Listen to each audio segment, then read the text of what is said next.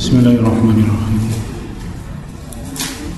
Assalamualaikum warahmatullahi wabarakatuh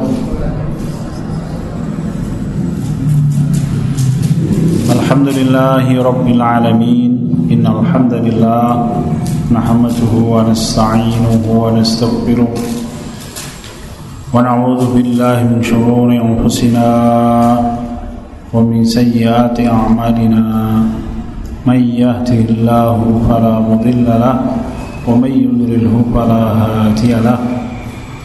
أشهد أن لا إله إلا الله وحده لا شريك له وأشهد أن محمدا عبده ورسوله الذي لا نبي ولا رسول بعده. اللهم صل على محمد وعلى آله وأصحابه ومن والاه. أعوذ بالله من الشيطان الرجيم. يا أيها الذين آمنوا اتقوا الله حق تقاته ولا تموتن إلا وأنتم مسلمون Alhamdulillahirrabbilalamin Hadirin sekalian Bapak-bapak, ibu-ibu dan rekan-rekan sekalian yang dirahmati Allah Subhanahu wa taala. Segala puji bagi Allah Subhanahu wa taala yang memberikan kita semua nikmat Mari kita bersyukur kepada Allah dengan bertakwa kepada Allah. Kita manfaatkan seluruh nikmat yang diberikan oleh Allah Subhanahu wa taala sebagai sarana kita di dalam taati Allah. Malam hari ini kita akan lanjutkan tingkatan kedua dari basirah. Tingkatan pertama adalah al-basirah fil asma'i was sifat. Yang pertama adalah basirah di dalam nama dan sifat-sifat Allah kita sudah bicarakan dengan berbagai macam tandanya sudah kita bicarakan ada belasan disampaikan oleh Imam Ibnu Qayyim al Kesempatan kali ini kita akan membicarakan tingkatan kedua dari basiroh yaitu al-basiroh fil amri wan nahyi. Kalau yang pertama kemarin adalah seseorang basiroh dan mengenal Allah Subhanahu wa taala Mengenal nama-nama Allah, sifat-sifat Allah penting karena kita beribadah kepada Roh penguasa alam semesta yang tidak bisa kita lihat dengan pandangan mata kita. Maka cara kita menguatkan keyakinan kita kepada Allah Subhanahu wa taala adalah dengan mengenal nama dan sifat-sifat Allah yang Allah perkenalkan di dalam Quran dan di dalam sunnah-sunnah atau hadis-hadis Rasul kita Muhammad Shallallahu alaihi wasallam.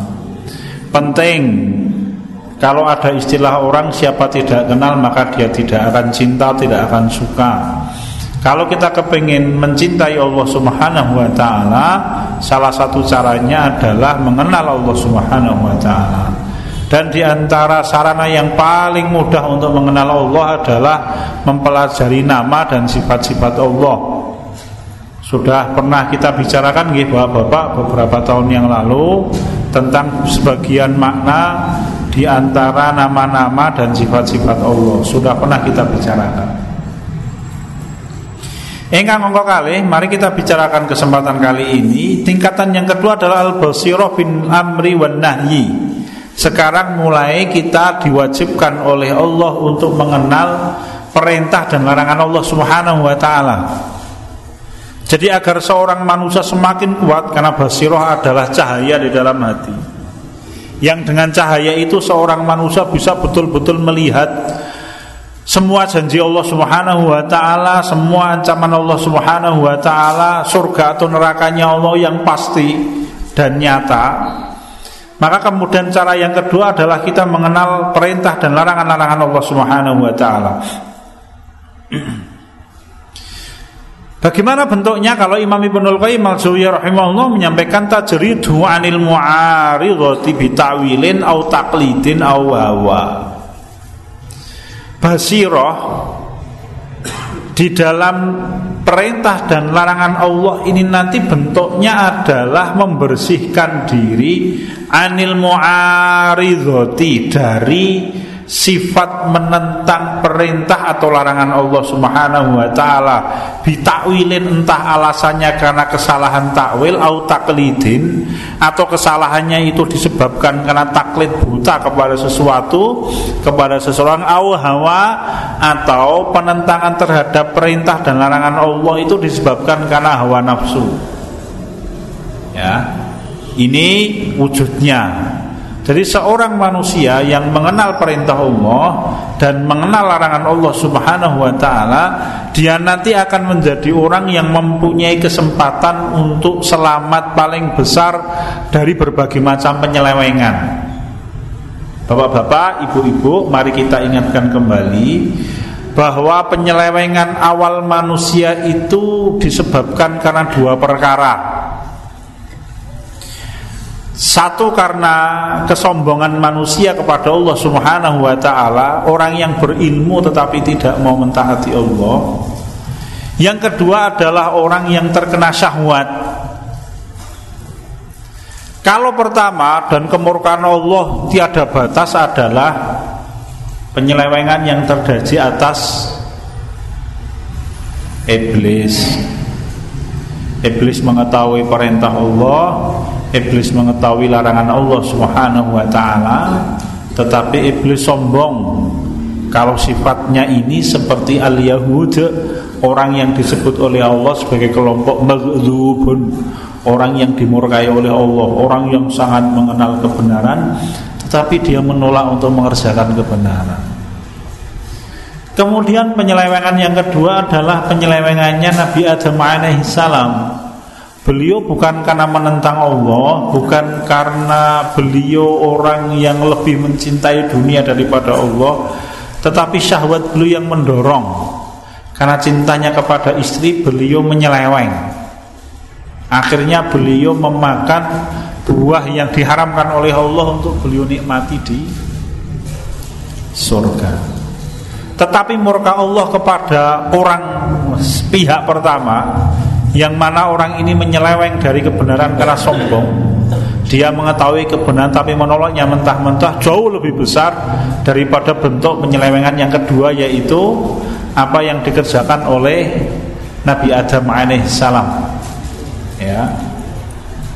Apa maknanya hadirin sekalian asadani Allah wa kalau Allah taala kemudian menyebutkan sebab dua kelompok manusia kita diperintahkan oleh Allah Subhanahu wa taala untuk menghindarkan diri darinya adalah al-maghdhub wad-dhal.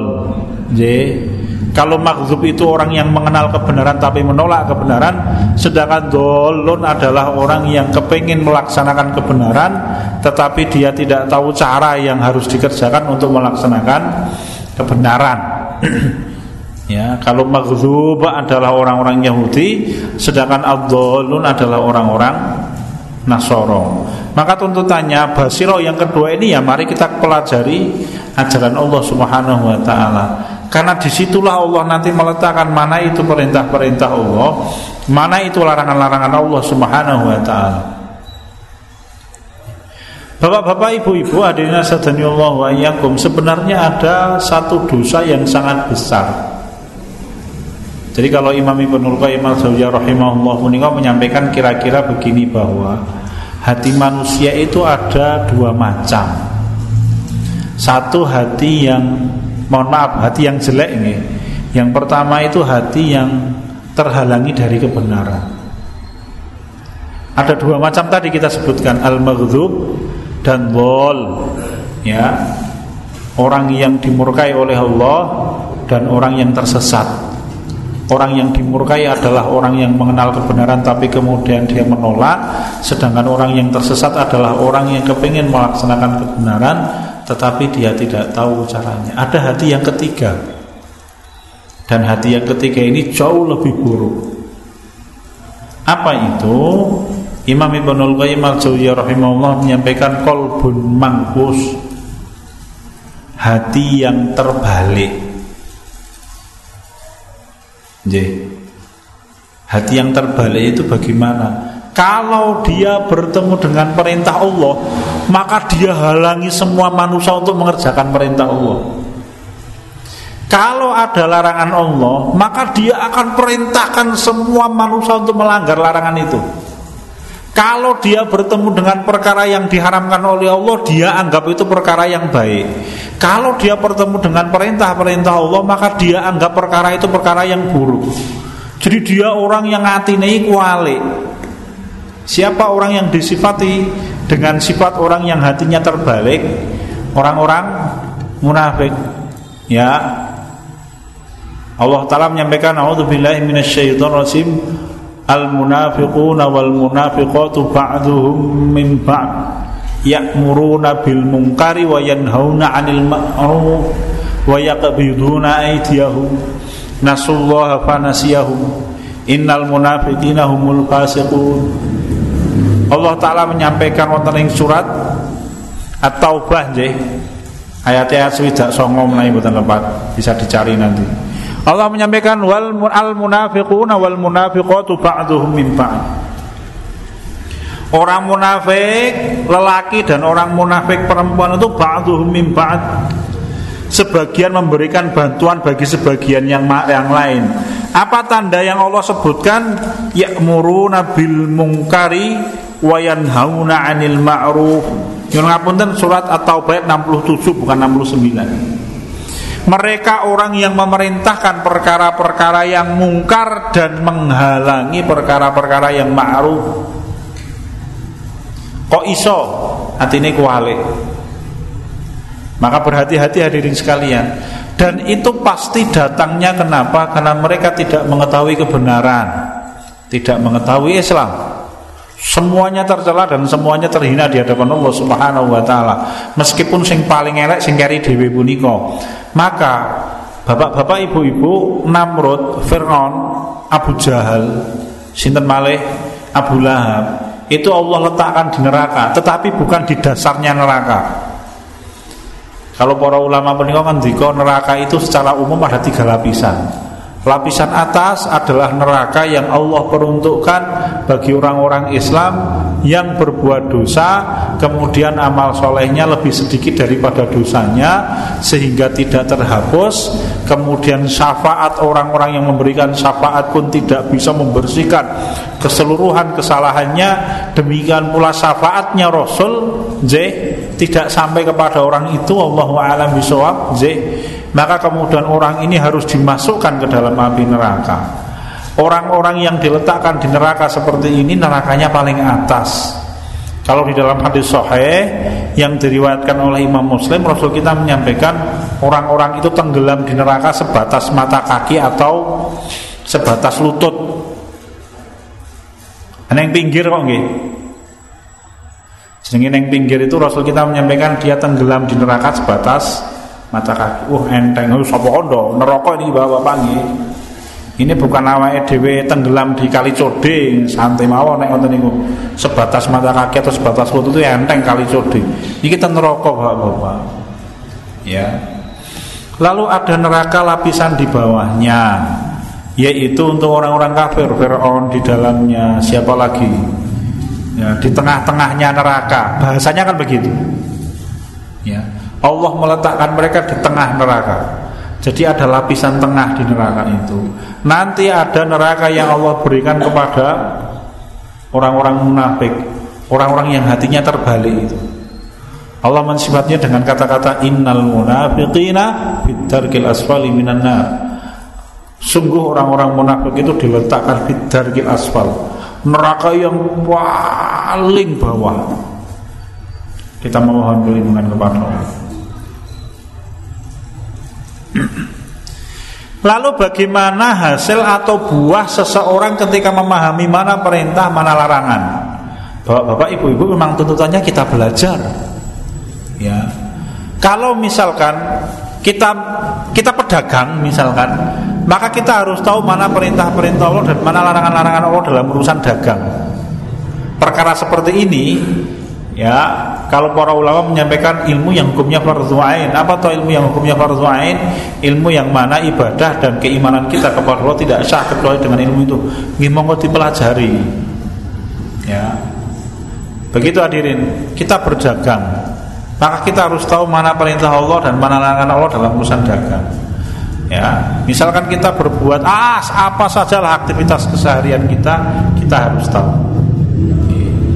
Lalu kemudian bentuknya bagaimana buahnya? Imam Ibnul Qayyim al-Jauziyah rahimahullah menyampaikan fala yaqumu biqalbi syubhatan tu'aridul ilmi bi amrillahi wa nahyi. Seseorang yang memiliki basiroh di dalam perintah dan larangan Maka kalau Imam Ahmad bin Hambal menyampaikan Orang yang paling mengetahui kebenaran itu ahlul hadis Orang yang menghafal seluruh hadisnya Rasul Memahami hadis-hadisnya Rasul Bahkan dia mampu menimbang mana hadis yang sahih Mana ada yang tidak sahih Kenapa begitu Bapak-bapak? Karena semua larangan dan perintah Allah telah Allah tuangkan melalui kanjeng Nabi kita Muhammad SAW. Maka orang yang paling paham kepada hadisnya Rasul, dia orang yang paling dekat dengan kebenaran, karena dia orang yang paling tahu mana perintah, mana larangan.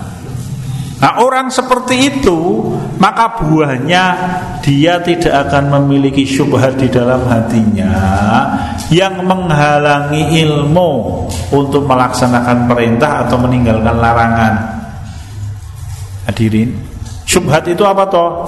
Syubhat itu maksudnya adalah dosa Yang disebabkan karena pemahaman yang rusak jadi Imam Ibnu Qayyim al-Jauziyah menyampaikan dosa menika wonten kali ibu-ibu bapak-bapak ditinjau dari sumbernya. Dosa pertama namanya fitnatus syahwat. Fitnatus syahwat adalah dosa yang ditimbulkan karena dorongan syahwat. Orang berkata bohong, orang berzina, orang minum minuman keras, apalagi orang tidak mau berpuasa Ramadan orang kaya tapi tidak mau naik haji misalkan orang kaya tidak mau zakat mal dan lain-lain. Itu namanya fitnatus syubhat. Eh mohon maaf itu namanya fitnatus syahwat. Dosa yang disebabkan karena syahwat dorongan syahwat manusia. Syahwat kita mendorong kita untuk cetil. Akhirnya ada orang kaya yang tidak mau sodako. Jangankan kok sodako zakat fitrah saja ditanya. Mohon maaf pak. Panjenengan badai zakat fitrah mboten? Wong suge niki bapak nggih. Orang kaya pada waktu terjadi apa namanya bukan terjadi pada waktu memasuki Idul Adha dia harus tanya Pak panjenengan Idul Adha puniko badai nyembelih korban utai mboten? Makono duitnya turah-turah apa yang menyebabkan manusia tidak mau mengeluarkan hartanya cetil? Syahwat manusia yang mengajak manusia untuk berlaku pelit. Contoh nih bapak-bapak ibu-ibu. Seseorang bekerja nih orang ngapusi orang oleh duit, maka pekerjaannya tiap hari ngapusi. Itu dorongan syahwat. Ini model dosa yang pertama, fitnatus syahwat. Engkang ongko kali punika namanya fitnatus syubhat. Apa itu fitnatus syubhat? Fitnatus syubhat adalah dosa yang sumbernya disebabkan karena kesalahan di dalam memahami. Tadi lo halal bagi dia menjadi haram. Perintah Allah kemudian dia jauhi. Pada waktu Allah memerintahkan sesuatu dia anggap sesuatu dari perintah Allah itu jelek. Ini rusaknya apa? Rusaknya adalah pemahaman. Ya, pemahaman kalladina min qablikum kanu aktsaru amwala wa aulada fastamta'u bi khalaqihim fastamta'tum bi khalaqikum kama stamta'a alladhina min qablikum bi khalaqihim wa khuttum kalladhi khadu Allah menyebutkan dosanya seperti itu. Ya Panjenengan bika surat At-Taubah ayat 69. Jadi surat At-Taubah ayat 69 itu surat yang menyampaikan ah mohon maaf ayat yang menyampaikan dua macam dosa itu. Seperti orang-orang sebelum kalian, kanu asyadda minkum quwwatan wa aktsaru amwala wa aulad. Mereka memiliki kekuatan yang lebih dahsyat daripada kalian, harta mereka lebih banyak dan anak keturunan mereka lebih banyak fastamta'u bi khalaqihim ini loh dosa pertama itu maka mereka menghabiskan waktunya untuk bernikmat-nikmat memuaskan syahwat mereka dengan kekayaan yang mereka miliki. Fastam ta'tum bi khalaqikum maka kalian wahai manusia umatnya Nabi Muhammad pun mengikuti dosa seperti itu. Ya Kama stamta'alladzina min qablikum bi sebagaimana orang-orang sebelum kalian menikmati dunia berlebih-lebihan dengan kekayaan yang mereka miliki fitnatus syahwat. Yang kedua, dosanya itu wa khuttum kalladzi khadu dan kalian memperbincangkan kesesatan sebagaimana orang-orang sebelum kalian menghabiskan waktu untuk menyampaikan kesesatan. Dua macam dosa itu. Jadi jadi orang yang memiliki basiroh Dia kenal dengan ajaran Allah Dia tahu mana perintah Allah Dia tahu mana larangan Allah Baik yang terkait dengan amal fisik atau amal hati Maka dia akan terbebaskan dari fitnatus syubahat Dan ingat ibu-ibu bapak-bapak Menawi panjenengan membaca hadis. Perpecahan kaum muslimin Rasul kita nanti kau kama kola Sataftariku ummati ala salasin wa sab'ina firqah kulluhum finnar illa wahidah nggih Rasul kita menyampaikan umatku akan terpecah dari 73 golongan Satu masuk surga yang 72 masuk neraka Apa penyebabnya? Apakah Qurannya beda? Mboten. Apakah nabinya berbeda? Tidak juga Apakah kiblatnya berbeda? Mboten. Kecuali ada sebagian kecil nggih tetapi perbedaan perpecahan itu muncul karena perbedaan di dalam memahami Islam. Maka di dalam riwayat yang lain Rasul kita ketika ditanya siapa satu kelompok yang selamat itu? Kanjeng Nabi Muhammad menjawab ma'ana alaihi wa ashabi. Kelompok yang selamat itu adalah orang yang mengikuti Islamku dan para sahabatku. Jadi bapak-bapak ibu-ibu Makaten sehingga tuntutannya nggih monggo sinau. Dengan kita memahami Islam, maka kita akan terbebaskan dari fitnatus syubhat, bencana yang ditimbulkan karena salah di dalam memahami. Dan orang yang salah di dalam memahami ini berbahaya diri sekalian. Dosanya biasanya terkait dengan keimanan dan dosa-dosa keimanan itu puncak dosa biasanya. Yeah. Menika ingkang sepindah. Mari kita memiliki basirah. Kalau kita memiliki basirah di dalam ajarannya Allah Maka kita nanti akan bisa selamat. Cukup menarik kalau panjenengan membaca kisahnya Antara Nabi Dawud dengan Nabi Sulaiman. Sama-sama bijaksana. Tetapi Allah memberikan kelebihan kepada Nabi Sulaiman. Beliau lebih tajam analisanya dari sang bapak yaitu Nabi Dawud. Podo-podo ape, podo-podo bijaksana Ya, Kisahnya siapa? Kisahnya Nabi Dawud dan Sulaiman. Id yahkumani fil harth id nafashat fihi ghanamul qaum wa kunna li hukmihim syahidin fafahamnaha Sulaiman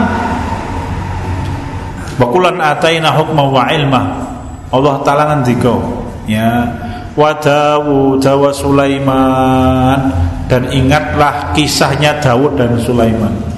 Idyah kumaf fil harth Ketika mereka berdua yaitu Dawud dan Sulaiman menetapkan putusan atas kasus kebun. Id nafasat fi ghanamul qaum Ketika ada kebun yang siap dipanen, mungkin kebun itu adalah tanamannya gandum.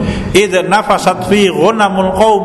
Kemudian pada malam hari tanaman gandumnya yang sudah siap panen itu wentek kenapa? Karena dimakan oleh domba milik tetangganya. Ya. Lalu apa putusannya Nabi Dawud? Rupanya harga tanaman yang dimakan oleh domba itu setara dengan harganya domba. Maka Nabi Daud memberikan putusan, putusannya apa? Sebagai putusannya, orang yang memiliki domba memberikan kepada pemilik kebun gandum sebagai ganti rugi. Adil betul? Eh, adil betul Pak? Adil kenapa?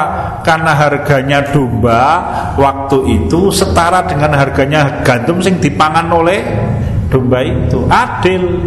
Harga gandum yang dihabiskan satu malam misalkan 15 juta, harga domba yang memakannya ya regane 15 juta. Putusannya Nabi Daud adil tidak adil, tepat. Ming kemudian pemilik domba ya rada jenggelek, waduh. Aku kehilangan wedhus iki Mas, kabeh mangan. Meskipun pemilik domba tahu memang dia bersalah. Oh, tidak zalim loh putusannya Nabi Dawud. Tetapi kemudian Nabi Sulaiman memiliki putusan yang lebih bijaksana. Maka kemudian Allah menyampaikan fafahamna Sulaiman. Ini basiroh Bapak. Tetapi kata Allah, aku jadikan Sulaiman lebih paham. Nabi Sulaiman itu memberikan putusan begini. Putusannya apa? Begini. Wahai ayah, menurut saya bagaimana kalau misalkan pemilik domba itu diperintahkan untuk memperbaiki kebun gandum sampai siap panen. Terus domba yang dimilikinya diserahkan kepada pemilik kebun gandum untuk dipelihara terus bagi hasil dengan pemilik domba. Sebagai ganti rugi ya selama itu cocok pak. Pemilik dombanya lego pemilik gandumnya ya lego fafahamna Sulaiman. Maka aku jadikan Sulaiman lebih paham dalam urusan itu. Itu basyirah Engkang ngomong kali apa manfaatnya seorang manusia memiliki basiro Seseorang yang memiliki basiro terhadap perintah dan larangan akan terhindar dari syahwatun. Tamna'u min tanfidhihi wa imtithalihi wal akhdubi Yang kedua tidak ada syahwat yang menghalangi pelaksanaan ajaran Allah. Satu bebas dari fitnatus syubhat Ingat ongko kali bebas dari fitnatus syahwat Hanya memang bahwa bapak Basiroh yang menyelamatkan manusia dari fitnatus syahwat itu adalah Basirohnya orang yang melaksanakan ilmu. Maka di dalam Islam ulama-ulama yang dimuliakan oleh Allah itu ulama amilin. Ya Allah Ta'ala menyampaikan Yarfa'illahu alladhina amanu minkum walladhina utul ilma. Darajat. Sesungguhnya Allah mengangkat Orang-orang yang beriman di antara kalian Dan orang-orang yang menuntut ilmu. Ya beberapa derajat. Orang yang menuntut ilmu yang memahami itu yang dimaksud bagaimana? Orang yang memahami ilmu dan dilaksanakan bukan sekedar teori tok nggih. Kalau orang sekedar pandai saja tetapi dia tidak mau melaksanakan ya padha wae nanti jadi orang yang tidak bisa melaksanakan kebaikan. Kaya dini wong-wong Yahudi. Maka kita itu mengenalnya adalah ulama amilin. Para ulama yang juga beramal. Dia bukan sekedar orang yang pandai berteori semata kalau sahabat Ali bin Abi Thalib radhiyallahu anhu menyampaikan, "Man izdada ilman walam yazdad hudan lam yazdad minallahi illa bu'dahu." Sahabat Ali bin Abi Thalib radhiyallahu anhu ngendika, "Man izdada ilman" Siapa pun orang yang ilmu pemahaman dia terhadap Islam semakin bertambah Walam yazdad hudan Tetapi petunjuknya nanti di dalam Perkataan yang lain saya pernah walam yazdat imanan tapi imannya tidak bertambah, petunjuknya tidak bertambah, lam yazdat minallahi illa ba'dahu. Maka ilmu itu tidak akan menambah apa pun kecuali dia akan semakin jauh dari Allah. Kenapa? Karena ilmu yang dimiliki ilmu yang tidak dilaksanakan. Allah menyampaikan kapuro makatan indallahi an taqulu ma la taf'alu anta gitu. Ya, Sungguh urusannya sangat berat di hadapan Allah ketika kalian mengatakan sesuatu yang tidak kalian kerjakan. Bukan berarti kemudian kalau kita melihat ada orang yang berbuat kemungkaran kemudian kita tidak boleh mencegah kemungkaran sebelum kita meninggalkan kemungkaran gitu. Kalau prinsip itu dipakai kata Imam Malik rahimahullah setannya menang. Maka di dalam amar ma'unahi mungkar itu tidak disyaratkan pelakunya harus mutakin Amar ma'unahi mungkar itu disyaratkan pelakunya orang Islam gitu saja Seorang pencuri itu ketika melihat orang lain mencuri dia harus mencegah Meskipun dia seorang mencuri. Kewajibannya begitu di dalam Islam. Jadi bapak-bapak. Tetapi yang kita maksud di dalam pembicaraan kita ini ya Kalau kita kepengen selamat Maka caranya adalah berilmu Dan melaksanakan ilmu ya. Yang ketiga Seseorang yang memiliki basiroh akan terselamatkan Jam berapa nih mas? Kantor berapa menit? Masih?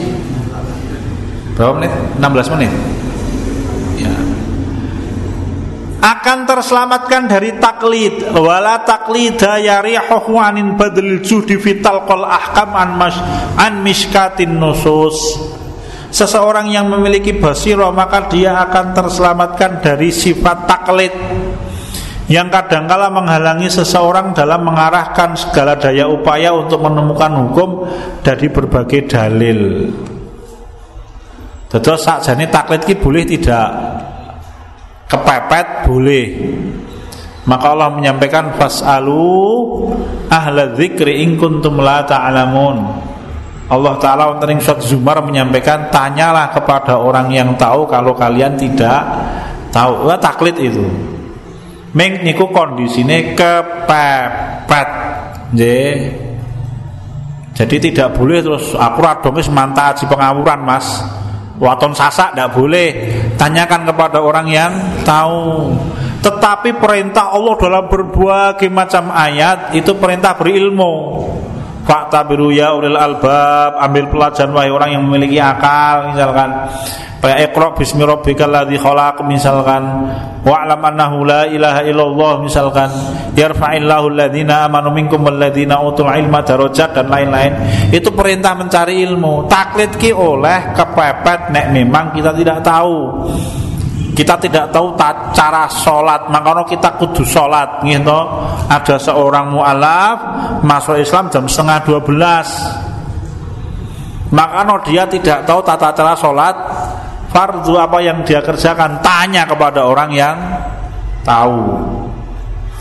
Nah, mencukupkan diri menjadi seorang mukolit orang yang bertaklid tidak boleh. Seseorang harus belajar. Ya ngaten ibu-ibu bapak.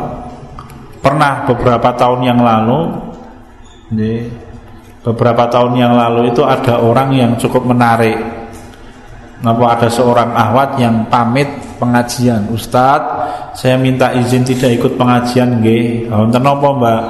Anu setelah saya ikut pengajian itu saya banyak tahu ajaran Islam dan mengerjakannya susah maka daripada saya nanti dosa karena saya tidak ta, saya tahu dan tidak bisa mengerjakan maka saya mendingan tak pamit buatan sah ngaji biar saya tidak tahu wah ini ora oleh gitu Orang mencukupkan diri taklid dan mencukupkan diri tidak tahu tidak boleh di dalam Islam. Yos pokoknya perintahnya sinau. J. Sinau. Kenapa?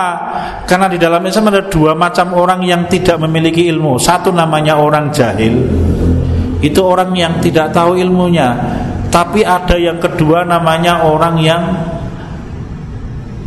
mu'aridhin orang yang berpaling tidak mau tahu benten loh Bapak ya apalagi nanti orang jahil yang sudah berusaha untuk mengetahui kok dia tidak tahu dimaafkan Meng ada orang yang tidak mau tahu dia dekat dengan sumber ilmu meng ora gelem golek ilmu nggih jadi nek wonge kepepet niku ya wis wong jenenge kepepet nggih ya tekoke kepada orang yang tahu Mas kula niku pun setahun duwe bondoi. Saya tidak tahu bagi zakat malah ya tanyakan kepada orang yang tahu. Berapa jumlah panjenengan, Pak? Wah, tanya ya gitu. Kan perintahnya Allah fasalu ala dzikri in kuntum la ta'lam. Ya. Tapi sekali lagi orang tidak boleh memuaskan diri dengan tidak tahu dan taklid ora oleh. Orang harus belajar, nggih. Nanti ada derajat di atasnya mukolid namanya mukolid mutabi orang yang taklid dengan cara itiba kalau para ulama itu itiba itu piye itiba itu orang yang mengikuti fatwanya ulama tapi dia tahu dasarnya oh kalau kita makan pakai tangan kanan itu dasarnya ini loh hadisnya gitu. Tapi kalau kita diminta untuk menyimpulkan hukum waiso Kenapa? Karena kita bukan mujtahid itu derajat yang lebih baik di atasnya lagi. Nanti yang paling tinggi ya siapa? Mujtahid, orang yang punya kemampuan menyimpulkan hukum dari dalil-dalil syariah. Nanti tingkatan paling tinggi itu begini. Seorang yang memiliki basiroh di dalam perintah dan larangan, maka dia akan mencapai tingkatan paling tinggi. Apa itu? Dia bisa menemukan hukum di dalam dalil-dalil syariat. Ini derajatnya mustahid. Nih, nek awake dhewe mungkin derajatnya baru tahu dalilnya, tapi paling tidak itu sudah merupakan peningkatan. Ya.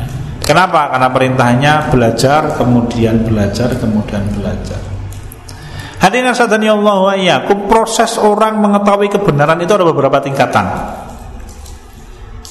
Tasih wonten Masih kita laksanakan. Ya, jadi ada proses-proses orang mengetahui kebenaran hidayah yang diberikan oleh Allah. Kita lewati keterangan ayatnya nzih. Yamunnu alaikum an hadakum lil imani in kuntum shadiqin. Bagaimana tingkatannya? Ada 10 tingkatan. Ya. Yang pertama, ini tidak mungkin kita raih. Kenapa? Karena ini hanya bisa diraih oleh para nabi tingkatan paling tinggi itu orang mendapatkan ilmu kenapa karena diajak berbicara langsung oleh Allah wah hebat nih nek menungso. Iya. Maka di dalam kehidupan umat manusia hanya ada dua orang. Satu siapa itu? Nabi Musa alaihi salam. Nabi Musa berdiri di Bukit Sinai diajak berbicara oleh Allah Ta'ala tanpa hijab. Eh mohon maaf secara langsung dibalik hijab. Bukan tanpa hijab nih. Ini yang pertama. Tidak ada nabi yang begitu. Yes, meng Nabi Isa, eh, Nabi Musa yang kedua adalah Nabi kita Muhammad SAW dan derajatnya lebih tinggi lagi. Kenapa? Karena Allah Ta'ala memanggil Rasul untuk bertemu dengan Allah langsung bercakap-cakap tanpa hijab. Maka jumhur sahabat meyakini bahwa Rasul kita ketika Mi'raj itu melihat Allah. Hanya ada satu sahabat yang meyakini bahwa Rasul tidak melihat Allah. Siapa itu? Ummul Mukminin Aisyah radhiyallahu anha. Tetapi bapaknya Abu Bakar, Umar, Uthman, Ali, Tolha, Zubair, Abdurrahman bin Auf dan lain-lain mengatakan Rasul kita melihat langsung Allah Subhanahu wa taala. Jadi, ini tingkatan paling tinggi orang mendapatkan ilmu. Rasa ngimpi lah nek awake dhewe ora iso niki. Pun nggih to, ora mungkin. Yang kedua ini juga tidak mungkin karena kenabian sudah terputus sejak wafatnya Nabi kita Muhammad SAW. Imam Ibnul Qayyim al Jauziyah menyampaikan cara kedua Allah memberikan hidayah, memberikan ilmu itu dengan cara apa? Martabatul wahyi. Wahyu, ini tahapannya di bawahnya nomor satu. Ya, Allah memberikan wahyu kepada Nabi dan Rasul. Kalau kita tidak mungkin. Ya, sejak Rasul kita wafat, maka sudah tidak ada lagi wahyu yang turun ke muka bumi ini. Sudah, nggih. Nek ngono malaikat Jibril nganggur, tidak usah dipikirkan. Ya, memikirkan tidak akan menambah keimanan. Apa pun yang dikerjakan oleh malaikat Jibril saat ini Allah yang lebih tahu, nggih. Apakah pekerjaannya malaikat Jibril ditambah ora sah dipikir awake dhewe sudah urusannya awake dhewe. Jenengan mikir, saiki Donald Trump ini tahun baru ngopo asal mikir. Jenengan mikir bingung ora kokean wis kokean gawe itu kurang gawean Pak nggih. Ora usah dipikir kayak ngoten niku. Ya. Jadi ini tahapan yang kedua. Tahapan yang ketiga adalah Allah Ta'ala mengutus seorang utusan untuk memberikan wahyu kepada Rasul itu Apa bedanya dengan nomor dua kalau nomor dua itu bedanya adalah Allah Ta'ala memberikan wahyu kepada Nabi itu Tetapi tidak menggunakan perantaraan malaikat.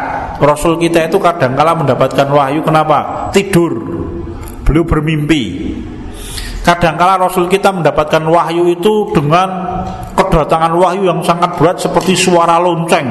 Sampai Rasul kita berkerut keringnya kemudian keringetnya bercucuran nah begitu Kalau yang ketiga ini Allah memberikan wahyu dengan cara Allah mengutus seorang utusan siapa itu malaikat Jibril alaihissalam. Ya. Dan nomor tiga ini pun tidak mungkin kita dapatkan. Satu, dua, tiga ini adalah tahapannya poro nabi. Maka nabi itu pasti orangnya kualitas keimanannya nomor satu tidak ada Nabi kok delio di tengah jalan tidak mungkin. Meskipun itu Nabi Yunus alaihissalam. Nabi Yunus itu mulia loh bapak-bapak. Ya. Nabi Yunus itu ketika dimakan oleh ikan di dalam hadis sahih Rasul kita menyampaikan kalau panjenengan kepengen cari hadisnya itu kalau tidak salah di dalam kisah sahih dalam Quran dan Sunnah Dr. Umar Sulaiman al itu disebutkan jadi Nabi Yunus itu ketika dimakan oleh ikan, lalu kemudian bukan ditelan gitu, orang dipangan gitu. Nek dipangan itu dikunyah-kunyah no. Ditelan oleh ikan, kemudian dibawa turun ke dasar samudera. Itu Nabi Yunus bisa mendengar tasbihnya batu-batu di dasar samudera itu. Tasbihnya pasir bisa beliau dengarkan. Tasbihnya air yang di samping di pinggir-pinggir tubuhnya ikan paus yang menelan beliau itu beliau bisa dengarkan. Maknanya apa? Maknanya Nabi Yunus itu orang yang keimanannya begitu istimewa sampai bisa mendengarkan tasbihnya makhluk selain manusia. Lah kalau kita Pak, wis tahu. Nih, wis tahu krungu ning tasbih tanggane nggih to. Subhanallah, subhanallah. Krungu Pak Bapak nggih. Tapi tanggane menungso nggih to. Tapi kalau kita belum pernah jadi Nabi Yunus itu keimanannya luar biasa. Hanya memang beliau alpa terhadap tugas karena marah kepada kaumnya. Maka di dalam satu riwayat Rasul kita mengatakan jangan sekali-kali kalian katakan aku lebih baik daripada Yunus. Meskipun Nabi Yunus pernah lalai karena meninggalkan tugas, tapi ditegur oleh Allah. Kemudian taubatnya diterima oleh Allah, maka wahyu kembali diberikan kepada Nabi Yunus alaihissalam yang keempat oh sampun azan. Tinggal sekedik bijang kita laksanakan sekian demikian apa yang bisa kita bicarakan? Ada pengumuman mas? Oke, sekian. Saya kembalikan kepada pembaca. Assalamualaikum warahmatullahi wabarakatuh